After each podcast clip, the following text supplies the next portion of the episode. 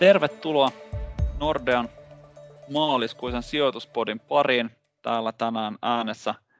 taas meidän strategiporukka oli Antti Saari, Hertta Alava ja Ville Korhonen. Tällä kohteliaasti aloitetaan allekirjoittaneesta tällä kertaa. Jos katsotaan tuota markkinaa, meillä on ollut taas aika moista heiluntaa siellä, erityisesti nyt taas helmikuun loppupuolella tultiin, tultiin vähän tuossa alaspäin ja sitten ehdittiin jo uutisoimaan, että onko nyt jo uusi käänne tässä käsillä, mutta sieltäpä ne kurssit nyt ainakin toistaiseksi on elpyneet. Tämmöistä pientä, pientä heiluntaa edes takaisin, mutta oikeastaan ennen kuin mennään varsinaiseen asiaan, niin mun mielestä olisi hyvä kuitenkin nopeasti käydä se, että mitä, mitä käy, kun, kun korot nousee ja nimenomaan mitä silloin käy joukkolainasijoituksille. Joo. Talouden hyvä veto ei, ei välttämättä ole niin kuin joukkolaina tuottojen osalta sitten niin ruusuista, eli silloin kun talous elpyy ja korot nousee, varsinkin pitkät korot, lyhyet korothan ei tässä ole mihinkään lähtenyt vielä nousee, mutta pitkien korkojen nousu painaa näiden ää, nykyisten lainojen markkina-arvoja sen takia, että kun tarjolla on sitten jatkossa korkeampaa korkoa, niin näistä vanhoista matalampaa kuponkia maksavista lainoista halutaan sitten maksaa vähemmän siellä jälkimarkkinoilla. Ja sen takia tämä nyt sitten näyttäytyy pikkusen miinusmerkkisenä tämä joukkolainojen tuottopuoli ja varsinkin siellä semmoiset niin pitkät lainat, valtion lainat ja vakavaraisten yritysten lainat, niin nämä kokee sitten selvää vastatuulta tästä korkojen noususta. Tuolla riskisemmissä lainoissa, niin siellä ne lainat on pikkusen saanut tuottomielessä apua tästä riskimarginaalien kaventumisesta, eli paraneva talouskehitys tulee parantamaan yritysten tuloksia ja sen myötä sitten yritysten luottokelpoisuus tulee kohenemaan vähemmän konkursseja, se vie riskimarginaaleja alaspäin ja on sitä kautta niin kuin hyvän, hyvän sijoittajan tuotoille, mutta semmoinen ehkä jo vähän varoituksen sana jatkoa ajatellen, että nämä riskimarkkinaalit on kyllä painunut jo aika alas, heijastelee semmoista niin kuin normaalia, aika rauhallista markkinakuvaa ja ei sieltäkään enää sitten niitä tuottoapuja hirveästi jatkossa ole tulossa. Eli jos tämä on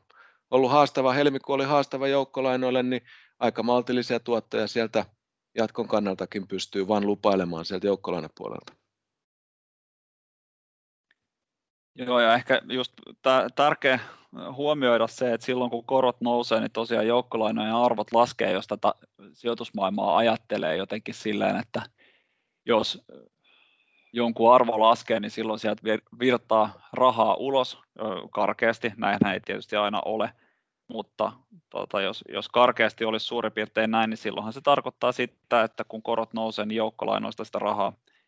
lähtisi tai ainakin paine, paine siihen ehkä sitten on isompi kuin muuten. Mutta tästä oikeastaan tästä Villen sepustuksesta päästiin aika hyvin tähän, tai saada, saadaan hyvä aasinsilta tähän talouden tilanteeseen. Et nythän meillä on ehkä aika monisyinen tämä maailmantalouden kuva tällä hetkellä. Eli Suomessa vielä, tai varsinkin tämä korona, koronakuva, että Suomessa vielä puhutaan uusista rajoituksista ja ehkä muukin Eurooppa on tässä vielä aika tota, alkutekijöissä, tai varsinkin kun Euroopan unionista puhutaan, että nyt näiden, meillä on haasteita siinä, että miten nopeasti me saadaan olemassa olevia rokotteita käytettyä, ja meillä on myöskin haasteita siinä, että miten me saadaan niitä rokotteita riittävä määrä. Mutta kaikkialla ei suinkaan näin ole. Eli Iso-Britanniassa, Yhdysvalloissa, Israelissa on rokotettu jo ihan mittava osa väestöstä ja näissä kaikissa on lähtenyt vähitellen tartunnat laskemaan ja se kyllä parantaa myöskin sitten näiden, näiden alueiden talouskuvaa ja tietysti yksi oleellinen juttu, mistä ei nyt ole pitkään aikaa oikeastaan kukaan jaksanut mainita, on tuo Aasia, missä tilanne on ollut itse asiassa pidemmän aikaa jo aika hyvä. Joo, kyllähän nämä kasvunäkymät on eri alueilla hyvin erilaiset, että jos ajatellaan, että jenkit saattaa tänä vuonna päästä parhaimpien ennusteiden mukaan jopa 6 prosentin kasvuun ja se tarkoittaa sitä, että oltaisiin sitten jo tuossa keväällä kesällä koronakuoppa kurottu kiinni Euroopasta ja tapahtuu varmaan vasta ensi vuonna ja Etelä-Euroopassa sitä seuraavana vuonna. Mutta Kiinassahan tämä tapahtui jo tuossa viime vuoden puolella ja Kiina on niin sanotusti takaisin sillä vanhalla kasvuuralla ja on sitten auttanut myös näitä muita Aasian maita eteenpäin ja sijoittajat on kyllä tämän myös huomannut, että vaikka tuossa helmikuun viimeisellä viikolla nähtiin pikkasen takapankkia noissa Aasian markkinoilla, kurssit vähän laski, mutta joka tapauksessa ollaan vielä niin kuin vuoden voittajia. Eli siellä on uusia, uusia kaikkien aikojen ennätystasoja tullut tuolla useammassakin Aasian pörssissä ja sijoittajien kiinnostus on aika hyvä ja kyllä se niin kuin varmasti heijastaa sitä, että tota,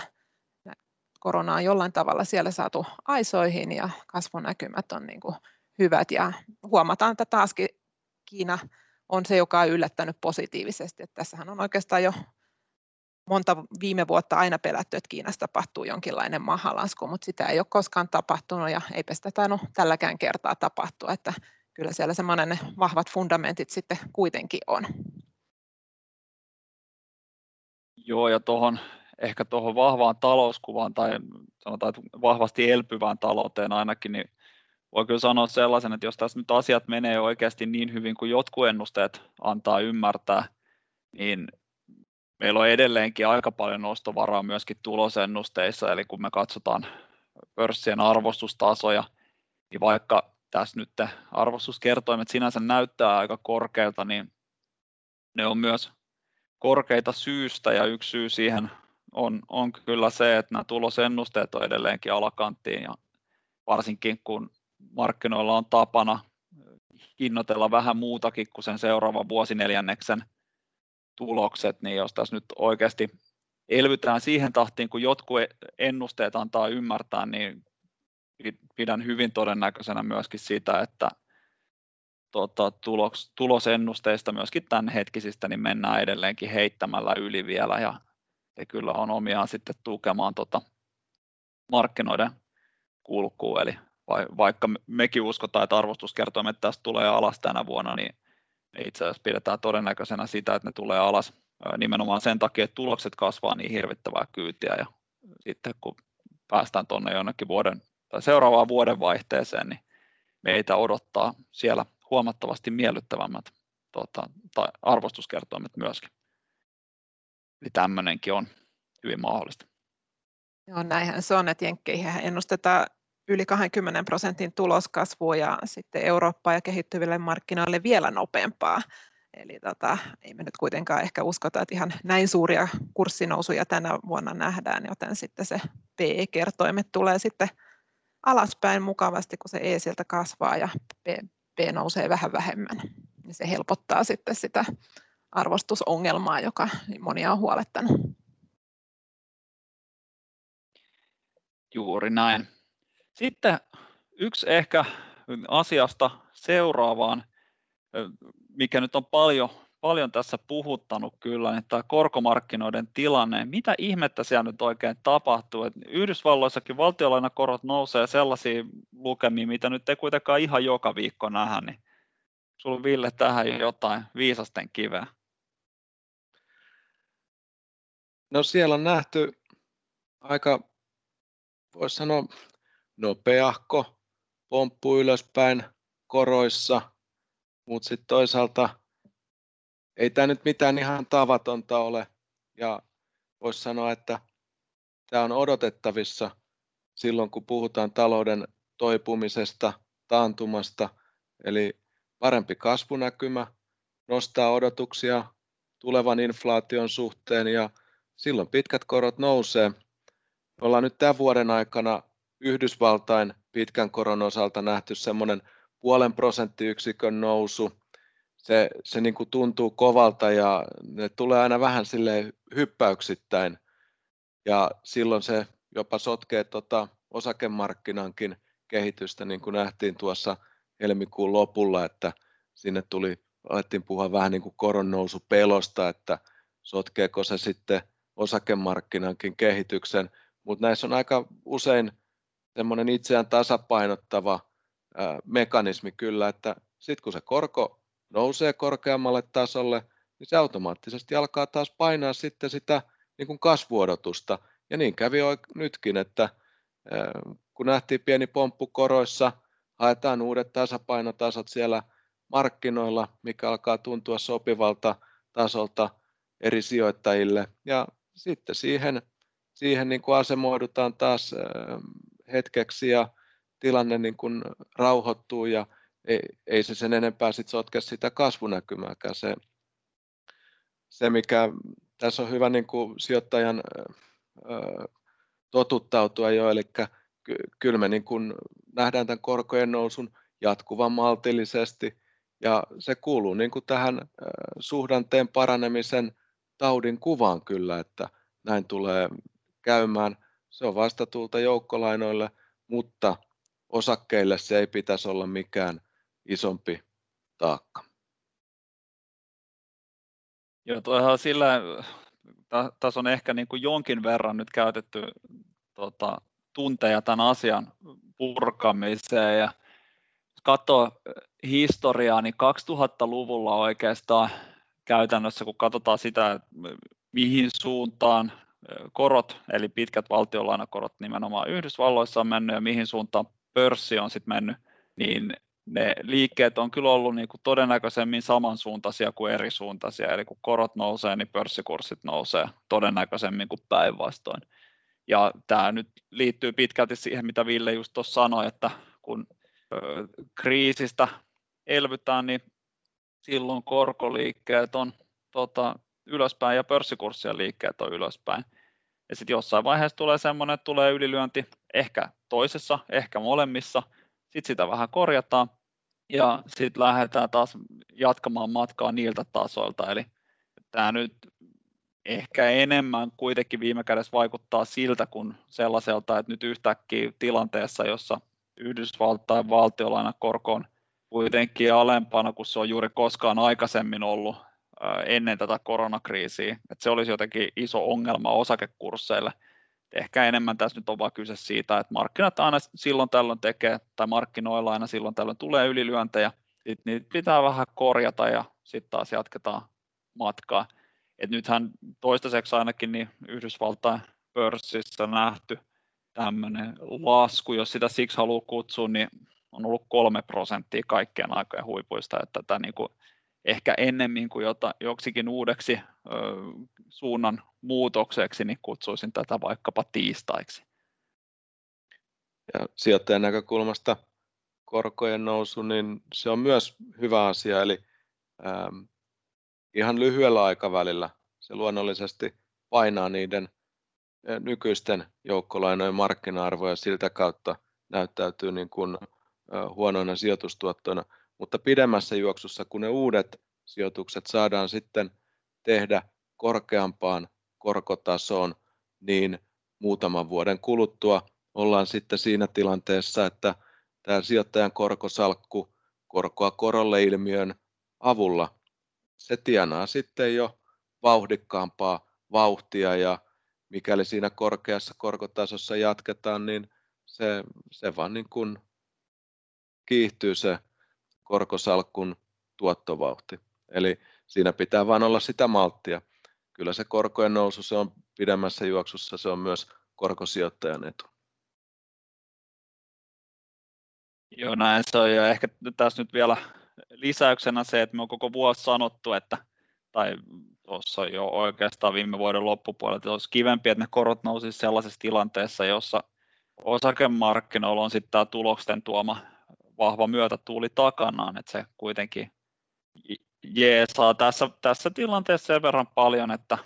se korkojen nousun tuoma vastatuuli sitten ei välttämättä sitä tilannetta pilaa. Ja tosiaan niin kuin sanottu, niin tyypillisesti nämä on kuitenkin mennyt ennemmin samaan kuin eri suuntaan, vaikka tosiaan nämä tuota, valtionlainakoroilla jonkunnäköinen ar- vaikutus tuohon arvostukseen onkin. Mutta jonkunnäköistä liikehdintää tässä on ehkä kuitenkin tapahtunut sitten tuolla osaketoimialojen välillä, että ehkä tämä rotaatio, joka lähti käyntiin viime syksynä oikeastaan tässä suhdanne herkempiin toimialoihin ja myöskin sitten ehkä näihin koronakärsijöihin jossain määrin, niin se tuntuu tässä edelleen jatkuvan. Joo, tämähän on niin kuin aihe, mistä me ollaan tässä useampaankin kertaa jonkun verran puhuttu ja kyllä varmasti niin kuin tukee jossain määrin tätä rotaatioa, eli tota, kasvuyhtiöt on silloin kun korot nousee, niin silloin ne voi jäädä vähän jälkeen sitten näille perinteisemmille arvoyhtiöille. Ja oikeastaan johtuu ihan siitä, että kun osakkeethan teorian mukaan hinnoitellaan niin, että diskontataan nämä tulevat kassavirrat nykyhetkeen, niin sitten tavallaan näillä kasvuyhtiöillä ne kasvu, kassavirrat on siellä aika kaukana tulevaisuudessa ja korkeammalla korolla niiden nykyarvo on sitten pienempi, joten tavallaan se arvostus laskee, mutta sitten arvoyhtiöt, joihin nyt voi ajatella vaikka energia, raaka-aine, teollisuus ja pankkisektorit, niin niillä sitten taas enemmän hinnoitellaan sitä nykyhetkeä, koska niiden kassavirroissa ei nyt niin, kuin niin merkittäviä kasvuja sitten pitkällä aikavälillä tapahdu, niin tavallaan nyt, nyt niin kuin tämmöisessä ympäristössä sitten nämä arvoyhtiöt menee paremmin, ja nämähän on osittain sitten vielä samoja kuin nämä koronakärsijät, että tässä ei ihan kaikin puolin, mutta siinä on osittain päällekkäisyyttä, joten ne sitten samalla ne hyötyy myös siitä, että päästään pikkuhiljaa niin kuin eroon tästä, tästä koronasta niin se voi niin kuin jonkun verran jatkua. Ja ehkä niin kuin voi sanoa ihan sitten vielä niin kuin pankkisektori erityisesti, niin hyötyy siitä, että pitkät korot on korkeammalla kuin lyhyet korot, että ne ei ole siinä samalla tasolla kuin, niin kuin ne on nyt viime aikoina lähestulkoon ollut. Niin tavallaan se on pankkien tuloksentekokyvylle ihan hyvä, että et jossain määrin tämä varmaan voi niin jatkuu vielä vähän nämä toimialojen liikkeet, mutta missään nimessä ei kannata liian negatiivinen olla näistä kasvuyhtiöistäkään, että kyllähän se kasvu esimerkiksi IT-puolella on ihan todellista ja semmoinen megatrendi, joka jatkuu pitkään, mutta just ehkä varoituksen sana, että ei mene niihin kaikkeen niin kuin pienimpiin ja spekulatiivisempiin keisseihin, joissa sitten ei ole vielä tuloksen tekokyvystä näkyvissä mitään ja perustuu kaikki vaan niin kuin lupauksille. Et niitä kannattaa varmasti varoa ympäristössä, jossa korot nousee, mutta sitten sellaiset yhtiöt, joilla on jo vahva markkina-asema ja hyvä tuloksentekokyky ja näin poispäin, niin ne voi silti pärjätä ihan hyvin, vaikka korot vähän tästä vielä nousisikin. Joo, näinpä. Täytyy ehkä niin kuin voisi sanoa, että hyvä hajautus on sijoittajan paras pelastus tässäkin tilanteessa, että täällä on aika monta sellaista, tota, tai, tai sanotaan, että yhtiökohtaiset liikkeet voi aina olla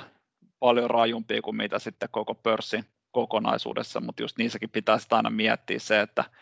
no, että minkälainen yhtiö on kyseessä, että joku kovemmin noussut voi hyvinkin korjata parikin kymmentä prosenttia alaspäin, mutta se voi ihan yhtä hyvin sitten jatkaa sinne